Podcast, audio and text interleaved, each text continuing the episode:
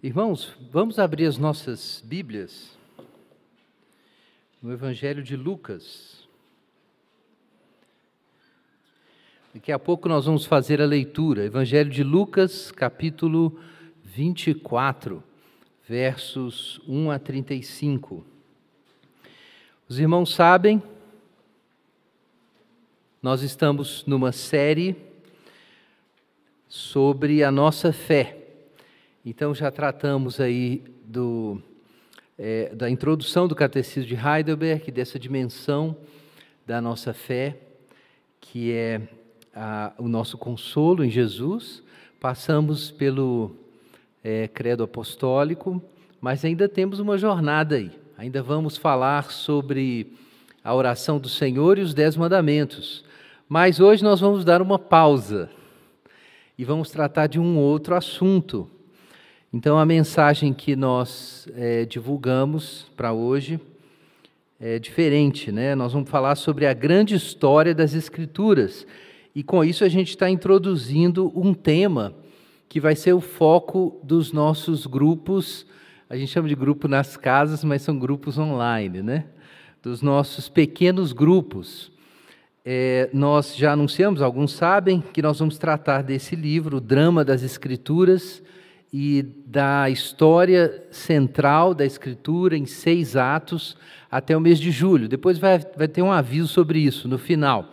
Então nós vamos falar sobre esse livro aqui. Mas é, eu achei apropriado, conversei com o pastor Igor, e nós concordamos em é, fazer um pequeno, dar uma pequena pausa de um único domingo para tratar desse tema. Por que estudar a grande história das Escrituras é tão importante assim? Nós entendemos que é muito importante. Mas é, essa é a questão que a gente quer trazer nesse período. Nós gostaríamos que os irmãos se dedicassem à leitura da Bíblia durante esse ano. Nós podemos nos reunir muito menos do que antes. Hoje, vários ministérios estão com paralisados ou com baixo metabolismo nessa em outras igrejas, porque a gente não pode é, fazer tudo que a gente gostaria. E é essencial, é sempre importante, mas é essencial nesse período que você não perca o contato com os meios de graça. E a palavra de Deus, a Bíblia, é o principal meio de graça. Então, se você realmente quer sobreviver espiritualmente, num período em que nós temos pouca comunhão entre nós, é muito importante você ter contato com a Bíblia. É assim que muitas igrejas perseguidas sobreviveram no mundo. É assim que elas deram conta, é, decorando trechos da Escritura, é, se dedicando à leitura da Bíblia, se esforçando para ouvir de novo a mesma mensagem do Evangelho. Então eu quero desafiar você, vocês que estão nos acompanhando também, a se dedicarem à leitura da Bíblia nesse período, porque a leitura da Bíblia é necessária para a sua fé ser conservada. Mas nós queremos falar sobre a narrativa, porque narrativas importam. E antes da gente fazer a nossa leitura, Evangelho de Lucas, eu quero falar um pouquinho sobre isso. Sobre a importância das narrativas. Quem tem alguma formação aí na área de ciências humanas, sabe que a questão da narrativa é muito importante. Em 1984, um sujeito chamado Jean-François Lyotard escreveu um livro bem famoso, que quem não leu, não teve oportunidade de ler, não foi, isso não foi leitura recomendada na, na faculdade, ouviu falar, né? A Condição Pós-Moderna, esse é o título. E nesse livro ele defendeu que as metanarrativas acabaram. As grandes histórias, histórias que explicam por que o mundo é assim e para onde ele está indo. É, as grandes narrativas teriam entrado em colapso porque nós vivemos numa sociedade relativista, é, muito fragmentada, muito pluralista, em que as pessoas não compartilham mais de valores comuns. Então, elas não têm histórias comuns. Ou seja, o mundo não é mais guiado por grandes histórias, mas por processos, é, enfim, econômicos da sociedade contemporânea e pelo jogo de forças é, de pessoas com ideias e grupos com ideias muito diferentes. É um jogo de forças caótico. Não tem uma lógica na história, na direção do mundo moderno, não tem uma lógica. Então, grandes histórias aí, como a história marxista, né, da luta de classes e da, do novo homem, da futura sociedade sem classes, teria acabado. A narrativa liberal, a, a história cristã, a história racionalista do iluminismo, todas essas histórias seriam hoje inacreditáveis. Hoje, em 1984, tem um tempinho. Elas seriam inacreditáveis, nós temos um mundo relativista e é, policêntrico e acabou. Eu me lembro que nos anos 90, quando eu era estudante de teologia, é, esse assunto sempre vinha no seminário, que não tinha é, mais narrativa, não existiam mais grandes narrativas, e que seria até um erro apresentar o cristianismo como uma grande narrativa. Mas eu sempre desconfiava de que tinha uma coisa errada com esse discurso. Tinha alguma coisa de elucubração academicista por trás dessa ideia de que as narrativas simplesmente acabaram. Mas hoje está é, tá muito claro que isso era falso, né? Alguns já ouviram falar, essa é história muito citada de um escritor americano, Mark Twain, aí no final do século é, é, do século XIX, foi publicado um obituário dizendo que ele tinha lamentando a morte de Mark Twain. Aí ele escreveu um tele, mandou um telegrama, né, que virou uma piada, né, dizendo que as notícias da minha morte foram grandemente exageradas. As notícias da morte do pós-modernismo, eh, perdão, das grandes narrativas pelo pós-modernismo, certamente foi muito exagerada. É, basta olhar como a nossa política hoje funciona. Né? Boa parte da política hoje é baseada em narrativas e as pessoas estão aí construindo, né? tem gente que são construtores profissionais de narrativas, né? juntam fatos e fatos alternativos, costuram e inventam histórias, mas é, o fato é que as pessoas continuam precisando de histórias, e no cinema contemporâneo, na literatura contemporânea, isso é absolutamente claro, né? a importância das histórias. Tem um, um, sociólogo cristão que de vez em quando eu cito, Christian Smith, ele escreveu um livro é, que é, se tornou muito importante, Moral Believing Animals, é, Animais Morais e Crentes. E ele, no, ele tem um capítulo muito legal sobre narrativa em que ele discute o quanto isso é falso e como nós continuamos dependendo de narrativas e contando histórias, como a gente sempre fez. É verdade que mais histórias são disponíveis no mundo contemporâneo do que antes, até por causa da aceleração na distribuição de informação. Então a gente não fica só com uma ou duas histórias, a gente ouve muitas histórias, isso, isso não deixa de ser verdade. Mas o que as pessoas fazem com o fato de que há muitas histórias não é descrer de histórias. O que elas fazem, e isso não se esperava, né, os pós-modernos não esperavam, o que elas fazem é aderir a uma ou duas histórias e construir uma tribo ao redor daquelas histórias. E elas, elas não abandonam as histórias. E aí nós temos várias histórias interessantes. Eu, eu quero citar algumas aqui, que o Christian Smith fala, que vocês vão reconhecer algumas delas. Talvez reconhecer até demais. Então, tem uma, são várias que ele conta. Ele compara histórias, por exemplo, da, da origem dos deuses egípcios com histórias seculares modernas e mostra como elas são parecidas. Mas, é, enfim, tem um lugar que ele fala aqui, eu acho muito interessante, sobre a narrativa do expressivismo romântico. Essa me chama a atenção, até porque eu tenho falado muito há tempo sobre é, identitarismo e esses assuntos, né? Então ele fala, ele conta a história assim, né, como um exemplo.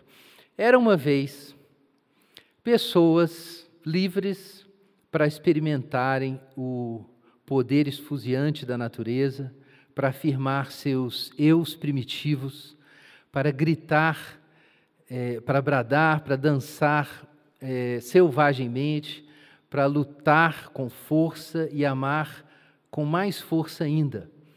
Essas eram pessoas nobres, autênticas, primais, sem restrições. Mas as invenções da civilização, entretanto, gradualmente domesticaram a humanidade, é, eliminando o seu eu primordial sob cobertores de é, modos repressivos, de hábitos repressivos e artificiais, refinamentos, restrições, é, coisas apropriadas ou inapropriadas, negações e racionalidades formais. As pessoas modernas dificilmente sabem quem são, o que sentem e como expressar sua vontade e suas paixões. Apenas uns poucos intelectuais quebraram essa restrição sufocante, com grande custo, ao ponto em que acharam o caminho da vida autêntica e da autoexpressão.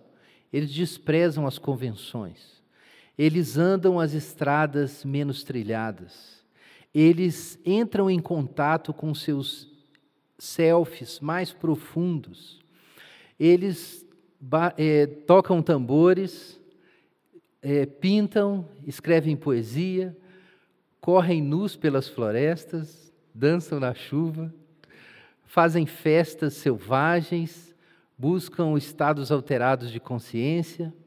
Eles não estão presos pelas regras burguesas, pelos modos que extinguem o espírito humano.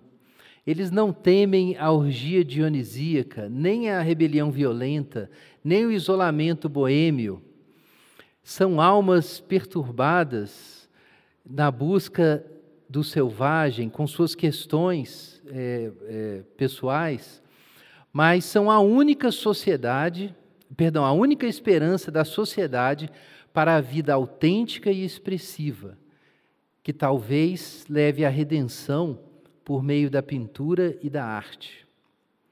Gente, muito interessante essa narrativa, é uma história é a narrativa expressivista romântica, se libertar das cadeias das regras sociais, entrar em contato com si mesmo, ser autêntico, falar o que pensa, buscar o amor acima de tudo, desprezar as instituições burguesas, buscar na arte experiências diferentes, questionar tudo.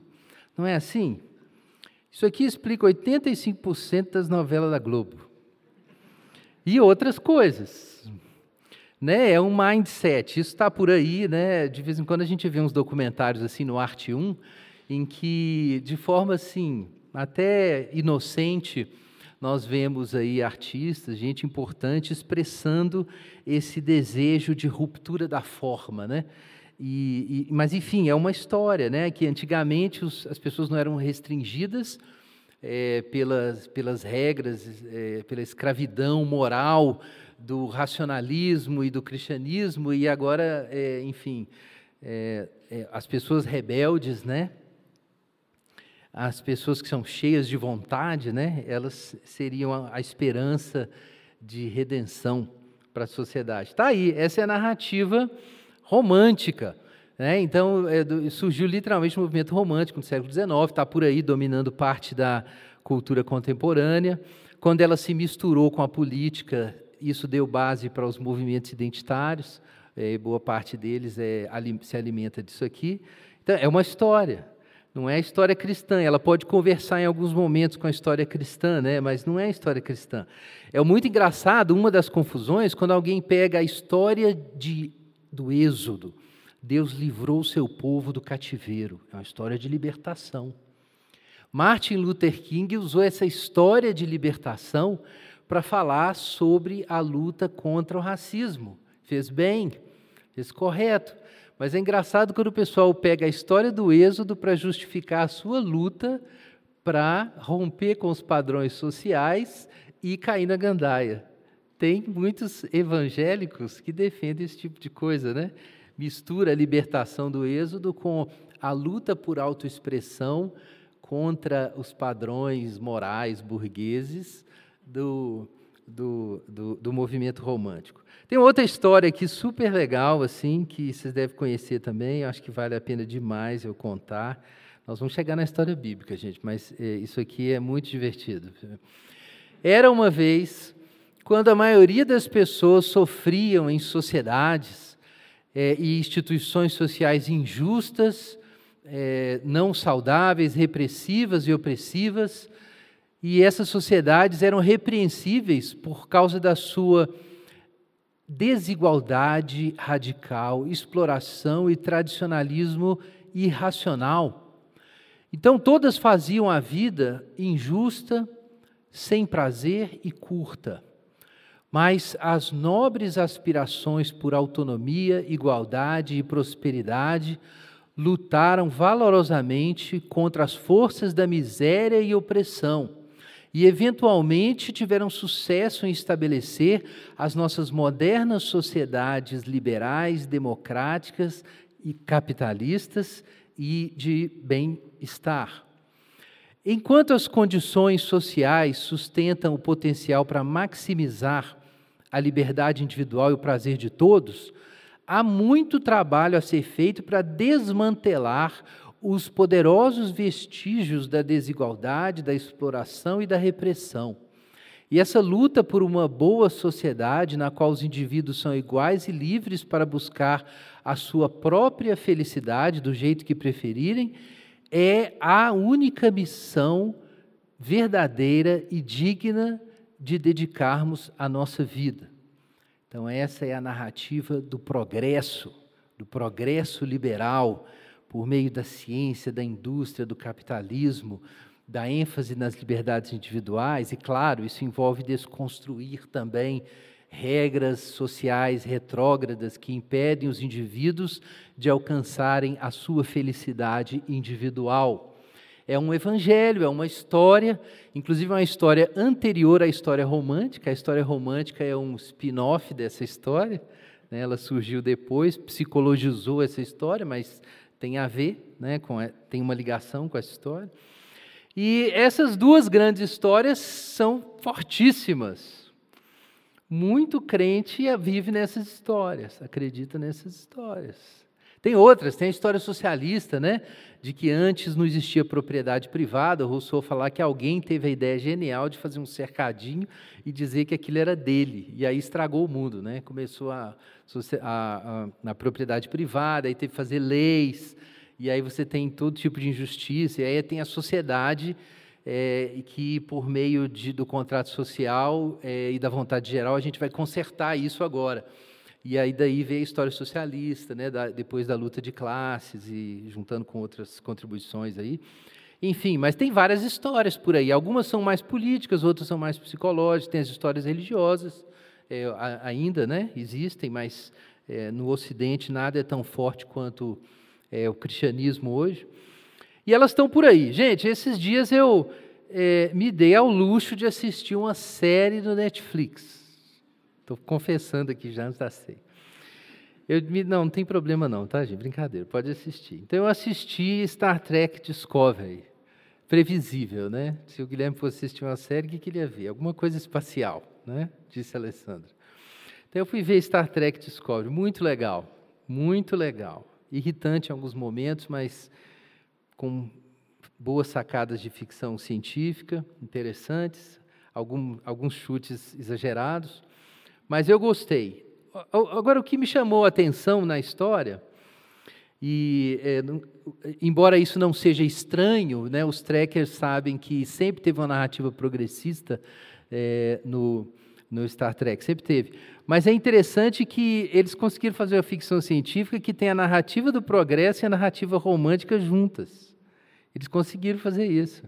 Então, no futuro, gente, quando nós estivermos explorando as galáxias, não vai ter mais casamento e não vai ter nenhum preconceito é, contra a orientação sexual do outro, é o que eles dizem. Nós vamos ser absolutamente plurais e tal. É, claro, o fascismo sempre vai continuar, são os Klingons, né? Sempre haverá o fascismo. Os Klingons estão lá. Mas não tem nem criança no filme, isso é interessante. É uma sociedade bem individualista ali, apesar de estar todo mundo cuidando uns dos outros a, a comunidade é a nave, né? mas não tem família, não tem nada disso, nem, nem tem nem criança direito. É, nasce uma única criança na série inteira, três temporadas, e ainda é Klingon. E não tem ninguém para cuidar dela. Isso é bem a cabeça do homem weird contemporâneo, né? Não tem nem velho direito nem criança. Não pode ter, né? No futuro, quando a gente explorar as galáxias, não vai ter essas coisas. Isso é coisa da sociedade antiga, né? Atrasada e tal. Mas enfim, eu estou ironizando, mas é legal. Pode ver Star Trek. Enfim, onde eu quero chegar? O Smith nota que a gente continua atrás das histórias. Não tem nada disso que acabar essas metanarrativas. Isso é uma viagem pós-moderna. Na verdade, o pós-modernismo é ele mesmo uma narrativa. Ele mesmo. Que não está agradando muito, porque o pós-modernismo dizia que não tinha verdade, né? não existe verdade. Cada um tem a sua verdade. Aí surgiu a pós-verdade e agora está todo mundo de cabeça quente. Porque todo mundo descobriu que sem a verdade a coisa fica incontrolável, né? Então, enfim, é uma narrativa também que nem está tão forte assim mais. Por que a gente precisa tanto das histórias? Quando você pede alguém para. Quando você está numa roda, sei lá, numa dinâmica no trabalho, na escola, na faculdade, e as pessoas perguntam: quem é você? O que, que você faz? Você conta uma história. É, ah, eu sou mineiro, nasci em Belo Horizonte, né, estudei em tal lugar, sou filho de fulano com fulano, em Minas Gerais tem que dizer isso. Você é filho de quem? Então, deve se pôr em outro lugar, não necessariamente. Mas em Minas Gerais, então, quem é estrangeiro aqui, peregrino, talvez é isso que você está errando. Tá? Se você ainda não achou os amigos aí. Você é filho de quem? Então, você conta isso, por onde você passou, é, as peripécias aí da juventude, onde você estudou, o que, que você faz, que, onde você quer chegar. Você conta uma história. As narrativas explicam quem nós somos e o que nós deveríamos fazer. Nós contamos uma história, mas embutido na nossa história, quando a gente diz quem a gente é, sempre embutido na história, às vezes mais claro, mas às vezes meio oculto, está uma perspectiva sobre para onde eu vou para onde eu vou. Isso é uma coisa muito importante para quem quer entender identidade. Tem gente que quer achar identidade buscando os seus sentimentos no seu coração. Boa parte dos movimentos afetivos hoje ensina isso. Mas toda busca de identidade é uma questão moral, é uma busca sobre o que eu deveria ser. E por trás dessa conversa sobre seguir o coração está a tese de que o único bem moral ou o máximo moral que você pode buscar é a autenticidade. Isso também é uma narrativa moral. Isso também é uma narrativa. O que está por trás desse, dessa tese. Né? E é uma questão ética. Muita gente vai ao psicólogo e, e, independente da técnica, da abordagem clínica que o psicólogo usa, às vezes ele tem uma visão assim, de que felicidade tem a ver com o máximo de autenticidade possível dentro dos limites que a, a que a realidade social e das instituições da vida impõe a você. E, então ele vai, ele vai passar para você, junto com a abordagem clínica dele, muitas vezes, um ideal de felicidade que é um ideal ético, não é nem ciência psicológica, é um, é um, é um ideal ético, às vezes baseado numa visão romântica sobre o que é o ser humano e sobre o que é bom ou o que não é bom. Então, muita autoajuda ensina isso hoje. É, muitas vezes um, psicólogo trabalha com essas categorias quando ele quer te ajudar, mesmo sendo sincero e usando uma abordagem clínica excelente. Mas muitas vezes ele, ele tem uma narrativa. Muitas vezes não, sempre. Ninguém vive sem narrativa. Você precisa de um, um enquadramento, né, um framework para organizar suas categorias, para você entender aonde você está, por que você está aqui e aonde você quer chegar. Se você quer chegar no topo da montanha, o rio é um obstáculo. Se você quer navegar, o rio é o seu destino. Destinos diferentes estabelecem narrativas diferentes de quem eu sou e, e, e qual é o meu propósito. Por isso é importante a gente compreender a importância, da, é, o lugar da Bíblia, melhor dizendo, para organizar a nossa visão sobre identidade e destino. Daí esse livro, né, O Drama das Escrituras, a gente recomendou, né, do Bartolomeu do Gorrinha, um livro de referência. Você não tem que obrigatoriamente ler, não, tá? Esse vai ser o tema das reuniões nos nossos pequenos grupos. Então, vai haver guias de estudo disponíveis e você pode só acompanhar as reuniões. Mas, se você quiser adquirir, né, o Drama das Escrituras é um livro útil para ajudar a lembrar qual é a estrutura narrativa da Bíblia. E logo no começo, eles citam o Wright num ponto que eu acho que é foi muito feliz, a forma como ele colocou. A Bíblia apresenta uma história que é a verdadeira história do mundo inteiro. É a verdadeira história da realidade.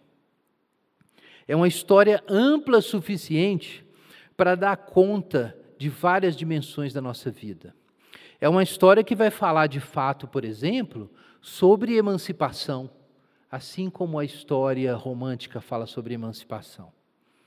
Mas ela não vai falar sobre emancipação colocando isso em choque com a ideia de lei, de ordem cósmica, de ordem moral ou tudo isso. É uma narrativa que também vai falar de racionalidade, mas não vai ser racionalista. É uma narrativa que fala sobre história e processo histórico, e é possível falar até mesmo em progresso histórico, mas não a partir da ilusão antropocêntrica da narrativa liberal moderna. É uma narrativa que vai falar também da coletividade, em que não existe só indivíduos, é uma narrativa que fala sobre uma nova sociedade e um novo homem. Está cheio disso, disso na Bíblia. Mas vamos nos lembrar né, que o socialismo marxiano roubou a ideia de novo homem é, é futuro da ideia paulina, Rokainos Anthropos, o novo homem. Isso é uma ideia judaico-cristã e ela foi secularizada e roubada né, na narrativa socialista. Então, o cristianismo tem uma grande história que dá conta do conjunto da nossa experiência de realidade muito melhor do que essas pequenas narrativas, que nascem quando, por exemplo, a, com a Revolução Industrial e com o avanço da ciência moderna, os homens começam a achar que a ciência é o centro de tudo. Não, a ciência é muito importante, mas ela não é o centro de tudo. A narrativa do progresso tecnocientífico não pode ser a narrativa organizadora da sociedade, da minha vida individual, não pode. Isso é só um fio. Mas isso é o que as cosmovisões seculares fazem. Elas arrancam um fio do tecido divino e querem dar conta da existência com aquele fio. Isso não é suficiente. Agora sim, Lucas 24. Vamos ler o nosso trecho. Evangelho de Lucas, capítulo 24.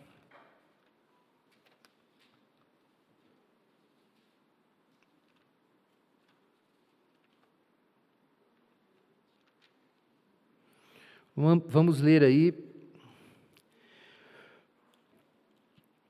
do verso 13 em diante. Evangelho de Lucas, capítulo 24, verso 13 em diante. Nós demos um salto aqui para Páscoa. Naquele mesmo dia, dois deles, dois discípulos, seguiam para um povoado chamado Emaús, distante de Jerusalém, 60 estádios. Iam comentando tudo o que havia acontecido. Enquanto comentavam e discutiam, o próprio Jesus se aproximou e começou a acompanhá-los. Mas os olhos deles estavam como que fechados, de modo que não o reconheceram. Então ele lhes perguntou: Do que estáis falando pelo caminho? Eles então pararam, tristes. E um deles, chamado Cleopas, respondeu: És tu o único visitante em Jerusalém que não soube das coisas que ali aconteceram nesses últimos dias? Ele lhes perguntou: Quais? Isso aqui é muito irônico. E eles responderam: As que dizem respeito a Jesus, Nazareno, que foi profeta, poderoso em obras e palavras diante de Deus, de todo o povo como os principais sacerdotes e as nossas autoridades o entregaram para ser condenado à morte e o crucificaram. Nós esperávamos que fosse ele o que traria a redenção a Israel. Além disso, já faz três dias que essas coisas aconteceram. Também é verdade que algumas mulheres do nosso meio nos encheram de espanto, pois foram de madrugada ao sepulcro dele e, não achando o corpo, voltaram afirmando terem tido uma visão de anjos que diziam que ele está vivo. Imagina. Alguns dos que foram conosco, foram que estavam conosco, foram ao sepulcro e confirmaram que as mulheres haviam falado, mas não viram ninguém. Então ele lhes disse: Ó oh, tolos, que demorais a crer no coração em tudo que os profetas disseram. Acaso Cristo não tinha de sofrer essas coisas e entrar na sua glória? E começando por Moisés, e todos os profetas. Explicou-lhe, explicou-lhes o que constava a seu respeito em todas as escrituras. Quando se aproximaram do povoado para onde se dirigiam, Jesus fez como quem ia seguir adiante. Eles, porém, insistiram: Fica conosco, pois já é tarde, o dia está terminando. Então entrou para ficar com eles. Estando com eles à mesa, Jesus pegou o pão e o abençoou, e partindo o distribuía. Então os olhos deles foram abertos e o reconheceram, e ele desapareceu de diante deles.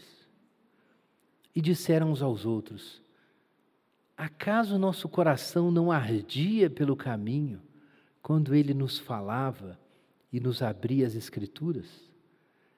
Na mesma hora levantaram-se, voltaram para Jerusalém e encontraram reunidos os onze e os que estavam com eles, os quais diziam: É verdade, o Senhor ressuscitou e apareceu a Simão. Então os dois contaram o que havia acontecido no caminho e como o reconheceram no partir do pão. Senhor, nós damos graças pela tua palavra e pedimos que o Senhor nos ilumine por meio dela, em nome de Jesus. Amém. Tem uma água aqui, mas eu não sei se é do Faulkner.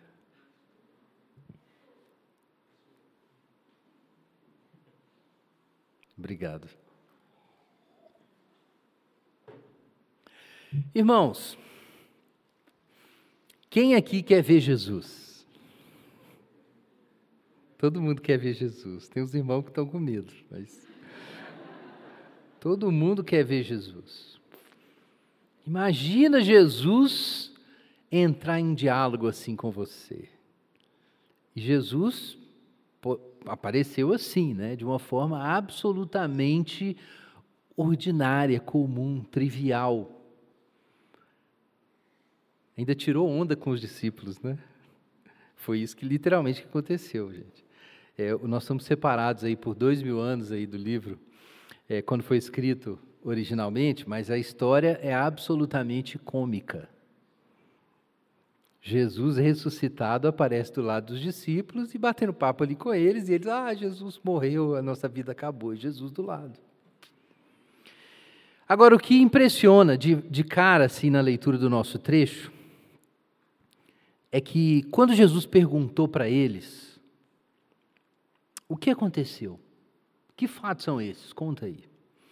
Jesus pediu para eles contarem, contarem a sua história. Por que vocês estão tristes? E pediu para eles contarem, e eles contaram uma história.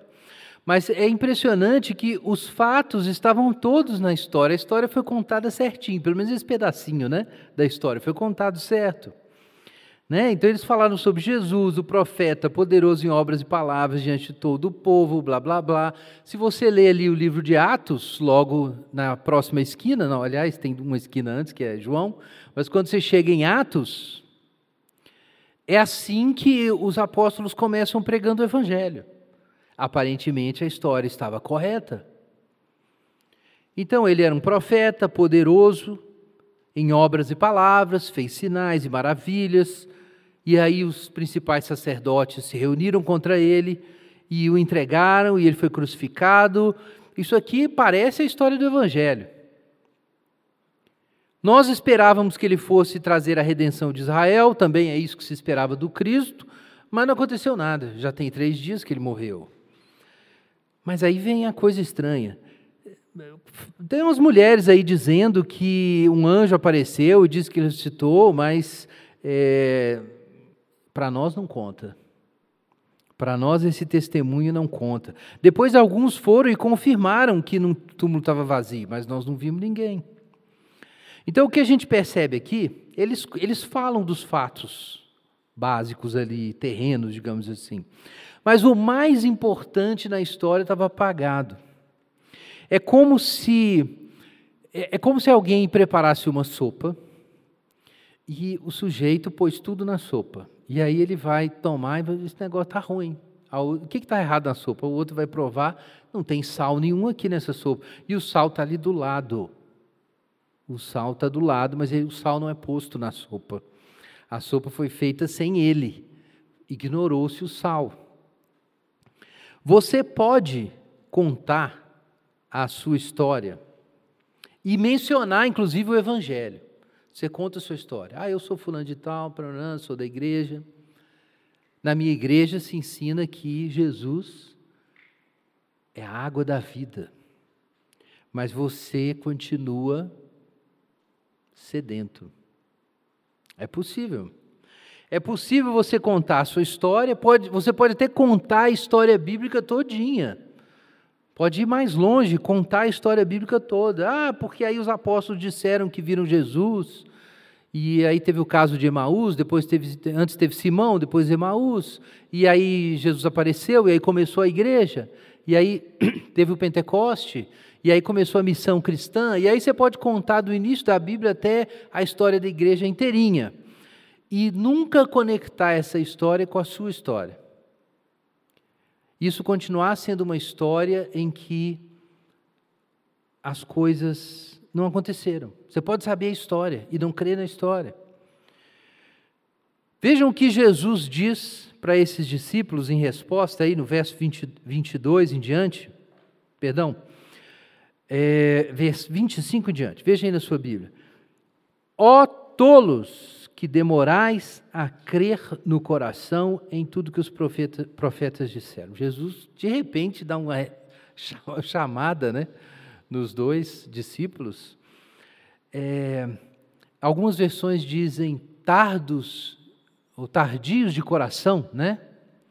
Tardios para crer, lentos, tardios, demorados. Essa resposta de Jesus é interessante. Jesus apareceu às mulheres e, na verdade, Jesus estava diante deles. Jesus tinha aparecido para as mulheres, Jesus estava diante deles, mas eles eram tão atrasados para crer que a história não tinha poder sobre eles. Eles contaram a história toda até ali, mas na verdade, Jesus vinha ensinando esse pessoal há muito tempo. A gente sabe disso, só lê o Evangelho. Jesus vinha falando, inclusive, sobre a sua morte e ressurreição, mas Jesus vinha ensinando as Escrituras há, tempos para os discípulos. Parece que o problema deles não era simplesmente de que eles não entendiam a forma correta de interpretar o livro de Isaías, por exemplo. Não. O problema, segundo Jesus, é que eles eram demorados para crer.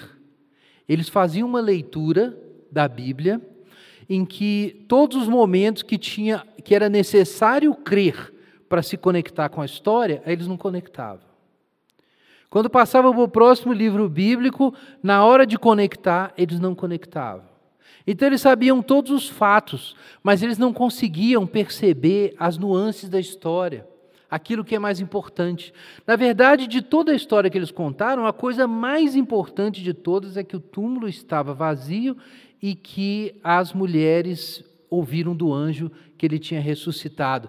Mas essa história não mexia com eles. Ela ficava como um fato isolado, morto, que eles não conseguiam conectar e também não se conectavam com aquilo, porque não criam. Então a história não fechava.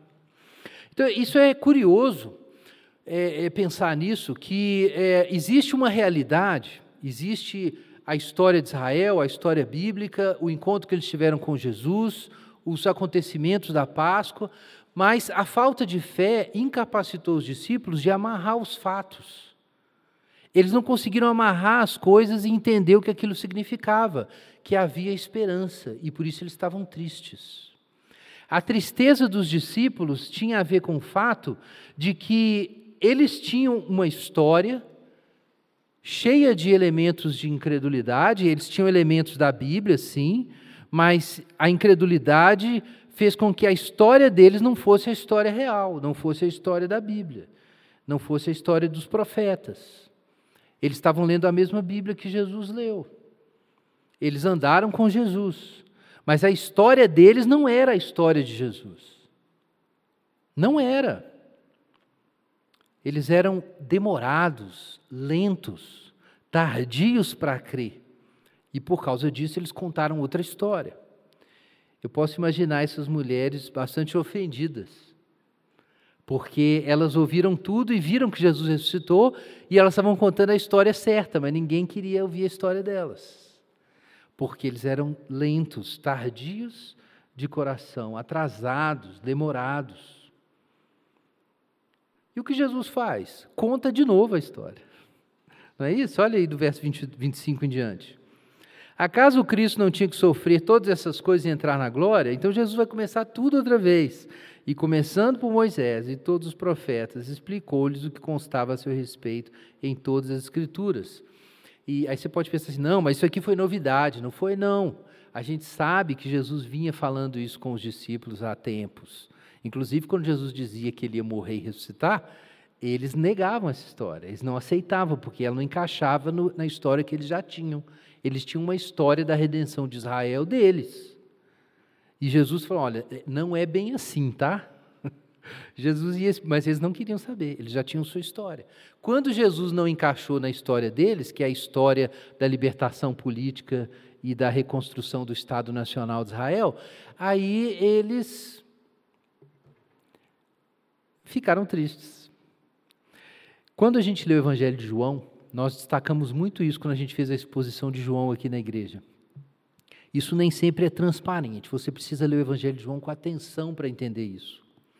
Quando nós estamos nos aproximando ali do final da história, do capítulo 13 em diante, e aí nós temos é, é, Jesus ali no, no, no cenáculo, e o lava-pés, e a ceia, e a traição, e as últimas palavras de Jesus. O que você percebe é que era uma situação super tensa.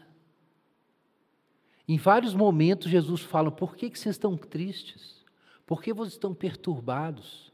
Se vocês me, me amassem, vocês me entenderiam. E os discípulos chateadíssimos, revoltados. É isso que a gente encontra ali. Você tem que ler com atenção para entender isso no final de João porque eles estavam tristes antes já, não estavam tristes só naquele momento, porque Jesus foi crucificado. Eles estavam tristes porque Jesus estava desenhando uma história que não é a história deles e não é a história que eles queriam. Era outra história. E quando finalmente os fatos se consumaram e Jesus morreu na cruz, aquilo para eles era uma prova de que Jesus não ia cumprir a história deles. Mas Jesus estava cumprindo as escrituras, então Jesus teve que pegar e, e, os dois e falar assim: gente, vem cá. Biblicamente era isso que tinha que acontecer. Vocês leram a Bíblia de forma incrédula e tiraram da Bíblia uma outra história. Vocês construíram uma outra história que não é essa história. E construíram com alguns dos mesmos fatos. Mas não é possível construir uma história alternativa com, exatamente com todos os mesmos fatos. Por isso a ressurreição de Jesus ficou de fora. Eles estavam tão presos na narrativa de redenção nacional que eles tinham, que eles não conseguiam crer nem na ressurreição de Jesus, nem com as mulheres dizendo que, que o anjo apareceu. Foi necessário que Jesus aparecesse para Simão, para todo mundo, e aparecesse várias vezes, para conectar os pontos. Vejam que depois que Jesus aparece para os discípulos, olha aí, no capítulo 24 ainda, no versículo 43.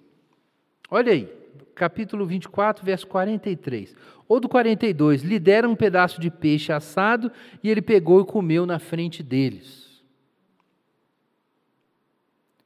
É quase um teste, né, uma prova. E aí ele diz assim no verso 44. Depois lhes disse: São essas as palavras que vos falei estando convosco. Está vendo? Não é que eles nunca tinham ouvido é que, como o que Jesus falava não encaixava, eles não entendiam e deixavam de fora. Eles estavam lendo a Bíblia e não estavam entendendo nada, porque, como a Bíblia não dizia o que eles já estavam prontos para ouvir, ela parecia um livro desorganizado e sem sentido. Ou era organizado de outro jeito. Olha o que Jesus diz: são essas palavras que vos falei estando convosco. Era necessário que se cumprisse tudo o que estava escrito sobre mim na lei de Moisés, nos profetas e nos salmos. Então lhes abriu o entendimento para compreender as Escrituras. E disse: Está escrito que o Cristo sofreria, sofreria e ao terceiro dia ressuscitaria dentre os mortos, e que seu nome, em seu nome se pregaria o arrependimento para perdão de pecados em todas as nações, começando de Jerusalém. Então, Jesus abriu o entendimento dos discípulos não foi apenas porque Jesus ajudou a interpretar vários trechos problemáticos da Bíblia. É porque Jesus despertou os discípulos daquele estado de incredulidade, daquela demora em abrir o coração para a história que a Bíblia contava e para abandonar a história que eles queriam ouvir. Esse era o problema. Então, Jesus, antes de subir ao céu, procurou cada discípulo e foi lá chacoalhar cada um, para a ficha descer. Para cada, isso é coisa antiga, né? Para cada um entender o que era de fato essa história. Agora vejam que interessante, né? Por que, que a gente gosta de histórias? Por que, que, as histórias mexem com a gente? Elas têm alguma conexão com a nossa estrutura, a nossa constituição como seres humanos. Histórias são assim, imagina, eu não sei quem aqui, quando era é, jovem, ou quem ainda é jovem, é, já brincou de revel, né? Eu digo, esses, é, enfim, são é, modelos né, que você monta, né? Você monta um barco, você monta um avião, você monta coisas e vem as pecinhas desmontadas, vem o manual, e com o manual você vai montando aquilo. Imagina que você é uma caixa ou um quebra-cabeça, você pode pensar assim. Você é uma caixa com peças desmontadas. Quando chega uma história para você, por que, que a história é atraente? Porque ela oferece um jeito de montar as suas peças soltas. Por isso que as histórias mexem com a gente. Porque você olha para as peças e olha para a história e fala assim: será que é isso? E aí dá essa conexão. É isso que acontece.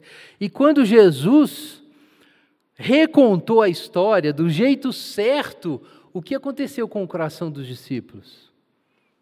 Ardeu. O coração dos discípulos se inflamou. Eles acreditavam em outra coisa. Eles, na cabeça deles, o que havia era uma narrativa deles lá de, da glória de Jerusalém, do jeito deles ele tinha essa história. Mas sob a, a cobertura, ou sob o entulho, a gente pode dizer, dessas histórias criadas por eles, pelos homens, havia o coração humano. E Deus sabe exatamente o que vai responder ao nosso coração. Ele sabe o que precisa. É por isso que, mesmo quando a gente não consegue refutar o, o eliminar o entulho de uma narrativa, de uma cosmovisão anticristã ou secular, a mensagem do Evangelho continua sendo forte o suficiente e poderosa para mexer no coração. A mensagem do Evangelho se conecta com as estruturas da nossa alma, ela nos faz lembrar do nosso destino. Então, quando Jesus conta a história certa, o coração deles arde, mas curiosamente eles, eles ainda não sabem, não entendem bem o que está acontecendo. Quanta gente não relata isso também? Que quando começou a ler a Bíblia pela primeira vez, não sabia bem o que encontrar, sabia que era mexido com aquela leitura, que de algum modo Deus estava falando com ele.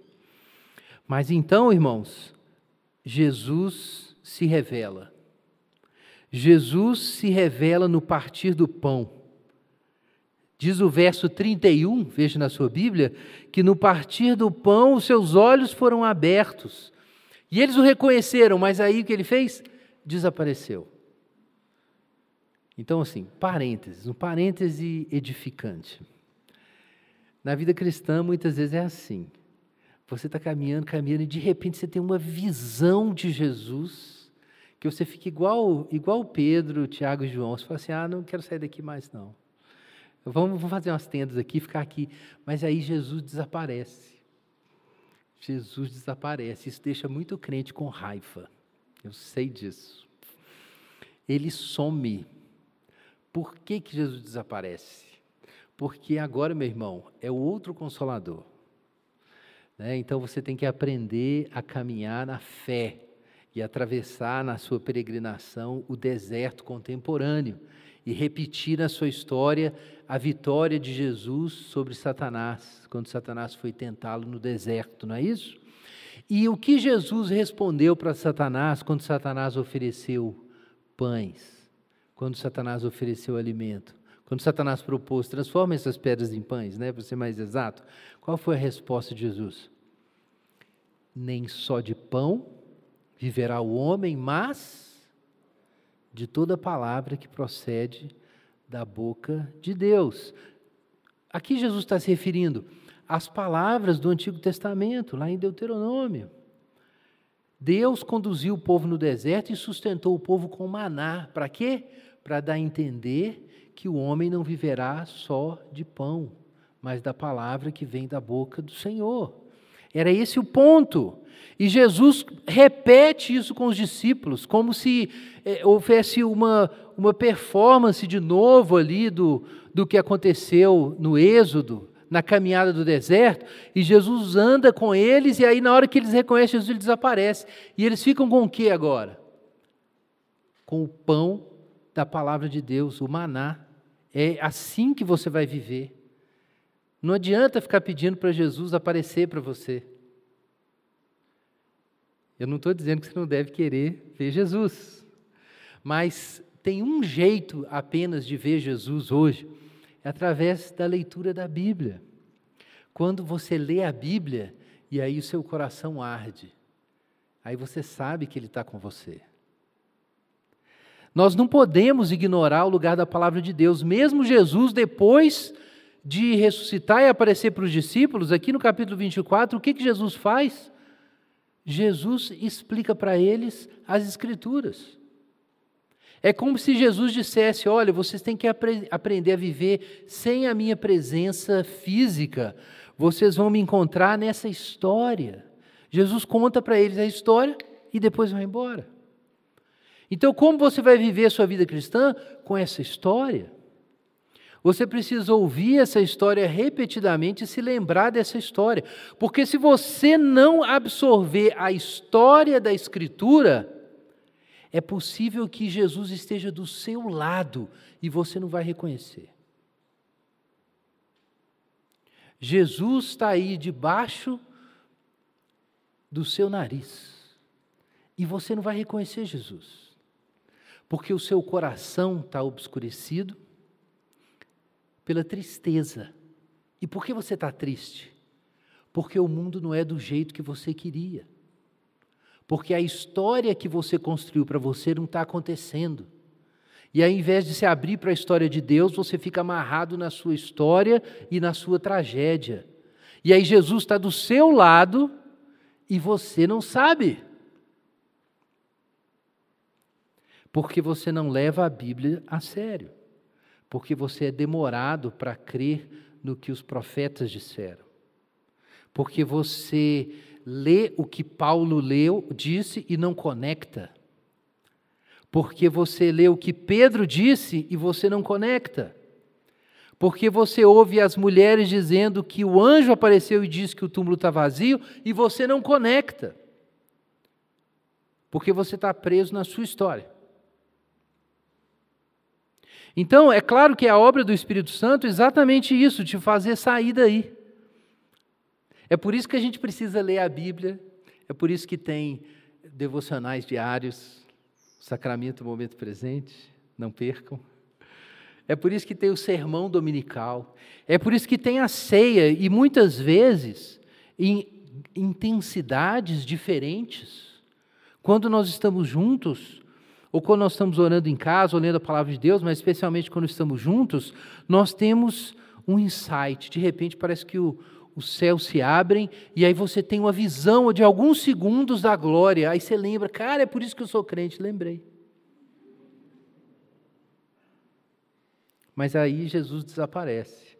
Ele aparece no partir do pão. A gente tem que reunir. Quando a gente celebra, inclusive essa linguagem, vocês vão lembrar que é a linguagem de Atos. Perseveravam na comunhão, no partir do pão, nas orações, na doutrina dos apóstolos. Por quê? Porque ficou na cabeça deles como eles o reconheceram no partir do pão. Então eles ficaram com essa memória. Gente, como que a gente encontra eh, com essa experiência? A gente precisa, a gente precisa se reunir para partir o pão para o sacramento, para orar, para receber a palavra de Deus. E aí, nesse momento, a gente lembra, a gente lembra quem a gente é. A gente se desliga das histórias falsas e conecta com a história verdadeira. E isso precisa ser repetido. Mas como que a gente vai manter isso continuamente? É necessário contato com a Escritura. É necessário contato com os meios de graça. A comunhão, o partir do pão, as orações e a doutrina dos apóstolos são os meios de graça. É por isso que é, a gente tem esse princípio na Igreja de Esperança, inclusive. A gente tem a ceia dominical, que a ideia é que você seja exposto toda semana aos meios de graça. Mas eu quero lembrar você disso, como isso é importante.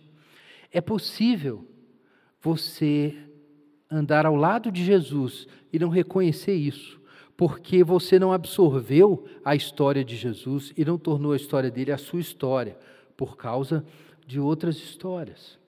Nós não reconheceremos a face de Cristo se não lermos a Escritura com Ele. E quando nós virmos a Sua face, nós vamos descobrir, olhando para trás, quando a gente achava que estava sozinho, que na verdade era Ele conosco desde o início, aplicando a Escritura ao nosso coração. Se tem uma coisa que esse trecho ensina, é que o fato de você muitas vezes sentir sozinho na vida cristã não significa que você está sozinho. Mas você precisa da palavra de Deus para se lembrar disso. Você precisa ler a Bíblia, absorver essa história e se lembrar dela constantemente, porque a gente esquece, porque nós somos demorados, lentos, desatentos como os discípulos. Se a história da Bíblia se tornar a nossa história, nós vamos ver as coisas que Jesus vê. Nós vamos perceber o mundo como Jesus percebe. Mas para isso acontecer, a nossa história tem que ser transportada para a grande história. E para isso a gente precisa encontrar o nosso lugar na Bíblia. E é isso que eu quero desafiar os irmãos a fazer durante esse ano. Isso é um tema da nossa igreja. Você se apaixonar pela Bíblia. Você não ficar lendo Bíblia no celular. Isso não é Bíblia. Pega uma Bíblia de verdade e lê sua Bíblia. E pede a Deus para falar com você para fazer seu coração arder de novo. Amém? Vamos orar.